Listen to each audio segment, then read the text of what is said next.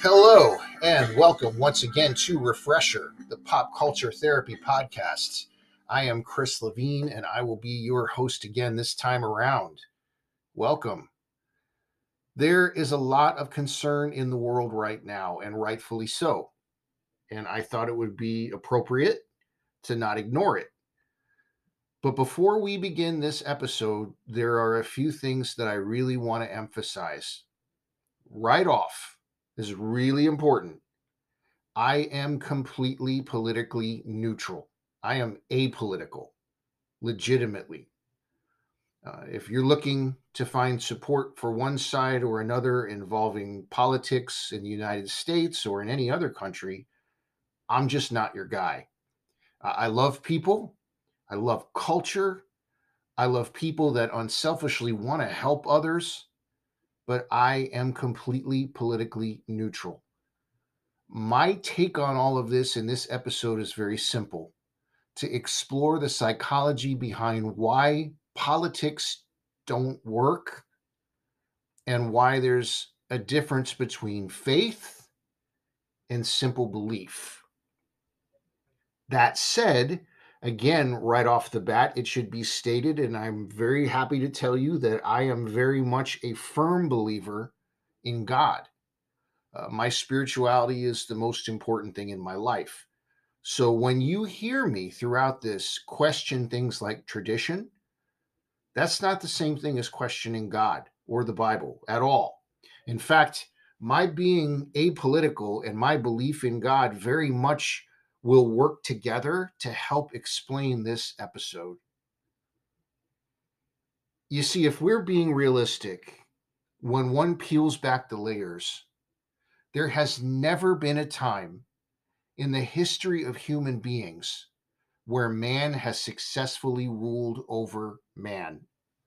There were periods that were less horrible than others, and there were little pockets of reasonableness along the way but ultimately it never sticks. Every kind of government that has been tried has either proven ineffective or has just gone away altogether. There are even theories that people have that ultimately governments themselves are never actually in control of anything. Rather, the money point people that back them call the shots, which doesn't seem all that unreasonable given world conditions at any given time in our history. Agendas take precedence over humanity. Greed comes before care. Personal gain comes before everything. Now, I'm not being bleak. It probably sounds like it, but I'm really not. It's interesting to me that when I share this opinion, often I'm told that, why are you so negative? You know, maybe if I worked hard to support a candidate or a political agenda, that something might happen. In other words, I'm the problem by my not getting involved. Is that true? Well, let's see. Let's just take the United States, since that's where I live. Which party should I support? This would be a great place to start because immediately we're going to run into a few problems. First off, I couldn't be what one considers conservative or what another considers liberal. Neither group actually defines my ideals and the things that I believe in. And if we're being honest, the hypocrisy in both camps is astounding. There are no worse examples of people that consider themselves to be Christians, in my opinion, than the self righteous, judgmental, and in most cases, completely phony political conservative Christian politicians. There is no doubt in my mind that these are the people that Jesus would have driven out of the temple for conducting business there. There is something so totally not Christ like going on when the mentality is overwhelmingly one of let the poor take care of themselves. And especially when the poor either has a last name that I can't pronounce or has a bit darker skin tone than I do. True, the Bible does say that a man should work to be able to eat, but when a system is completely set up against you, that might be easier said than done. Jesus Christ healed people, he didn't ask about their pre existing conditions. So I must be a liberal, right? Nope. I can't get behind that either. Here's why liberals tend to have a wonderfully awful tendency to claim that they're open to everything, they're open to everyone's ideas. Unless your idea disagrees with theirs, and then suddenly they become conservative. So, question if I don't agree with a popular liberal agenda, does this automatically mean that I'm being closed minded by choosing to possess my own non politically motivated thoughts? See, that's what a liberal would accuse me of because it does not fit their agenda, which I find funny because it completely goes against what the concept of being liberal means. With this, often this group tends to take the other extreme by either subtly or directly bashing Christianity.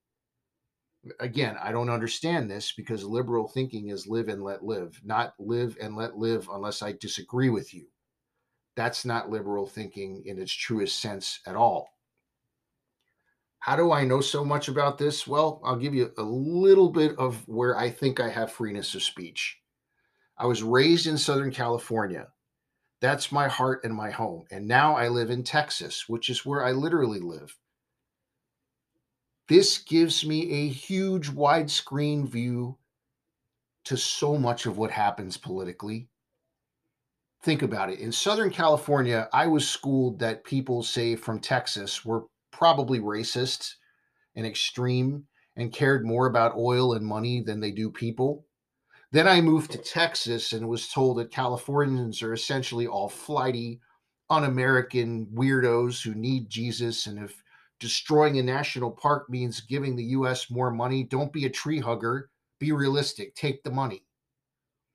How can I get behind either of these extremes when I am fully convinced that they're both wrong? Again, I can say that because I've lived in both places. In both places, there are sick people, poor people, wealthy people, extremely wealthy people, extremely, extremely wealthy people, nice people, horrible people, and regular people of all cultures just trying to make it. But one group has individualized media catering to them, and the other has the same thing on their end and of course, if you see it on the internet or hear it on the news, it has to be true, right? I just find it all ridiculous.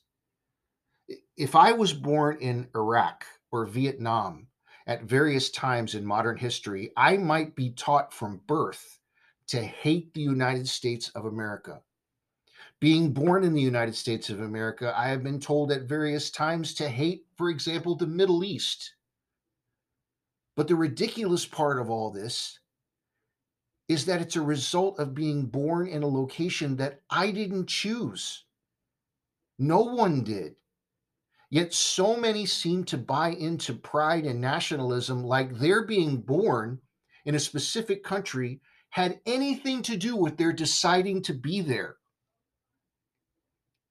The dice just landed where it landed. If it landed on America for you at birth, you're proud to be an American. Well, what if it landed in Ireland or Japan? Well, you'd be proud to be Irish or Japanese. There is no skill involved in this.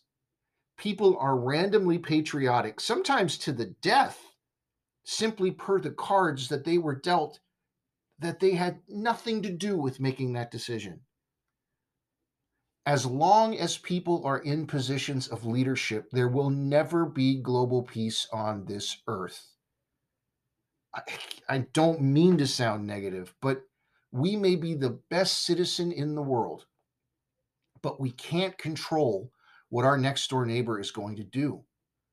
We can write and sing as many protest songs as we want, These may make us feel good. Someone's life may be changed by them, but I'm sorry, global world peace is absolutely never going to happen as long as greedy, money driven, agenda seeking human beings are globally in charge. Man cannot do it. All of history proves that. Now, very important to this discussion, I believe in God completely, which I'm sure both the conservatives and the liberals can wholeheartedly mock based on what I just said. Yet ultimately, being mocked for believing in something not popular with the masses, it really doesn't influence me. I mean, just look at the masses. Their agendas have absolutely nothing to do with my ethics, goals, or aspirations. Actually, in most cases, biblically speaking, their agendas have nothing to do with God's ethics, purposes, or expectations either. Let's take this further. When we believe in something, be it political or religious, what does that mean? Is there a difference between believing in something and having faith in something?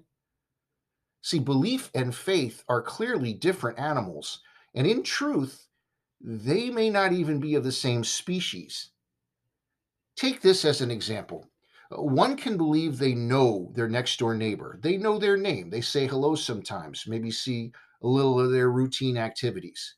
But does that necessarily mean that they have faith in their next door neighbor? Would they trust them enough to watch their kid? Not necessarily because they know them, but they don't really know them. Uh, I find it interesting how many people claim to believe in things that they don't truly have faith in, and vice versa. Now, that's not to say that one can't occasionally have doubts. That can happen. It's part of life, in all fairness.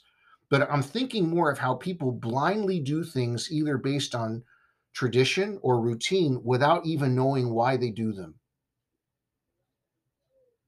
This is especially true when it comes to religious beliefs. Let's say, for example, it's April. At some point within that month, many very, very sincere people who truly consider themselves to be devout Christians will be celebrating Easter uh, most of these have celebrated Easter since birth and have done so for decades. Now, Easter, as I understand it, is supposed to be the celebration of the resurrection of Jesus Christ. That in itself sounds very noble. But where I initially got confused in this process is when the bunnies entered into the picture. It's actually very interesting to read about how the traditions of rabbits and eggs got involved in a celebration that was supposed to be about the resurrection of Jesus Christ. It, not only has nothing to do with Jesus Christ, but these were completely merged into the idea with pagan spring festival traditions, primarily directly in tandem with a fertility goddess. There was a fertility goddess that was worshipped named Oster or Ostara, uh, the Anglo Saxon goddess of the dawn and spring. That's where your eggs came from. That's where your rabbits came from. Now, what I find even more interesting is that religions considering themselves to be completely Christian in nature often know this is the case, but do it anyway. Case in point, I'm going to quote to you from the Catholic Encyclopedia. It actually states the following. I'm just going to read it to you a great many pagan customs celebrating the return of spring gravitated to Easter. The egg is the emblem of the germinating life of early spring.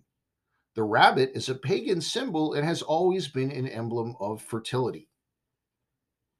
Now, whether one chooses or not to incorporate pagan traditions into their Christian celebration is not my place to decide. But my question is this how many people who do this ever realize that they're doing this, or where it came from, or why they're doing this? I don't mean this in a self righteous way, but I've read the Bible personally from cover to cover a number of times, and I've never found any mention of the early Christians ever celebrating the resurrection of Jesus Christ. You see, they commemorated and were told to remember his death quite clearly but not his resurrection. See, that process came later in history and was directly tied into these fertility traditions. This illustrates to me the faith versus belief paradox very well. For example, the Bible is extremely clear about avoiding the serving of who it refers to as false gods or getting involved into what it constitutes to be false religious practices. Yet people who honestly claim to believe in the Bible openly celebrate Easter, which in a very non subtle way is doing both of these things. So, do they have faith in the Bible? Do they truly believe in the Bible? Or is this just what they believe because tradition has won out over the Bible? Eh, do they even know why they're doing what they're doing? The answer to this is that, again, there's a difference between stating a belief and actually having faith in something. Guys, I could tell you don't drink poison. If you were to say, I believe you, Chris, that would not be a good idea for me to drink, but you drank it anyway. Did you have any faith in my warning? No, you heard me. You agreed with me, but if you did it anyway, you had no faith in what I just said. So try this. The next time a tradition in the name of religion or a principle or a religious event is in front of you, ask yourself, why am I doing this? Where did it come from? If I'm a Christian, is this something the Bible supports or something that it rejects? See, then you can really get behind it and believe it and then really have faith in it. Here's where I'll close God, I can completely get behind. No question. My creator would obviously know what was best for me. I don't blame God for the people that exploit God. So I'm all in. And, that includes, after lots of study, completely trusting the Bible and its counsel by all means, no matter what the flavor of the week is or how popular it is or isn't in the world. If my completely believing in God and the Bible makes you not like me, well, that would sadden me but ultimately, I guess I'm okay with that. See, my more important goal is for God's friendship and approval. If I have yours too, great. But that's what I'm shooting for. I'm going to stick with my creator. So then, what's the final word? Ultimately, in a world of people ruling people and false religion based on monetary gain and or fear and guilt, I recommend do your homework don't be swayed by tradition only and be careful. I'm Chris Levine, and I approve this message. We once again have arrived at the time on Refresher when we present you with a Spotify playlist that was made to complement this episode. We have for you this time around a Refresher podcast, Religion and Politics and Bears, Oh My playlist. You can find it really easily on Spotify. Just type in refresher podcast dash religion and politics and bears. Oh my. Track number one Bob Marley and the Wailers with a track off their Rastaman vibration record called War. Number two, Fortunate Son by Creedence Clearwater Revival. Number three, an almost hypnotic long jam by the Stone Roses called Fool's Gold. Number four is the artist Kanya Das with her song Wishful Thinking. I interviewed her. She was really cool. She was actually a teacher of special needs children before her recording career. Number five is the JXL remix of A Little Less Conversation by Elvis Presley. Number six, New Order with Confusion. Number seven is a song called Snap Out of It by Arctic Monkeys. Number eight, a nice older track, A World Without Love by Peter and Gordon. Number nine is Chemical World by Blur. And number 10 is the iconic Many Rivers to Cross by Jimmy Cliff. That is our new playlist. Again, you can find this playlist really easily on Spotify. Just type in refresher podcast dash religion and politics and bears. Oh my. We'd like to welcome some new listeners to our little show. Our demographics reports show that we now have listeners in Asheville, North Carolina, in Shelbyville, Indiana, and we broke more new ground with some listeners in Norway. My goodness. Welcome to Refresher, everybody. Like I always say, this show simply wouldn't exist without you. If you could all do me a favor, please continue to pass this podcast along to your friends. Also, if you'd like to help keep this podcast stay up and running, you can make a small monthly contribution. It can be as little as 99 cents a month. Just see the support this podcast link under the episode description. You can also check out our website for all things refresher at refresherpodcast.yolasite.com for refresher gear as well as all of my books and links to friends of our show. Speaking of which, when you're there, check out our friends at Leafy, Designcraft, and of course at the Managing Expectations podcast. Again, that's all found at our home base at our website, refresherpodcast.yolasite, Y O L A S I T E dot com. As usual, the band that begins and ends this podcast is Dive. The song is called A Day Late, and it was written by none other than Mr. John Villafuerte. Until next time, this is Chris Levine for Refresher, the Pop Culture Therapy Podcast. Everyone, please take care and do yourself a favor and remember that there's a big difference between worry and concern. We'll see you next time. Thank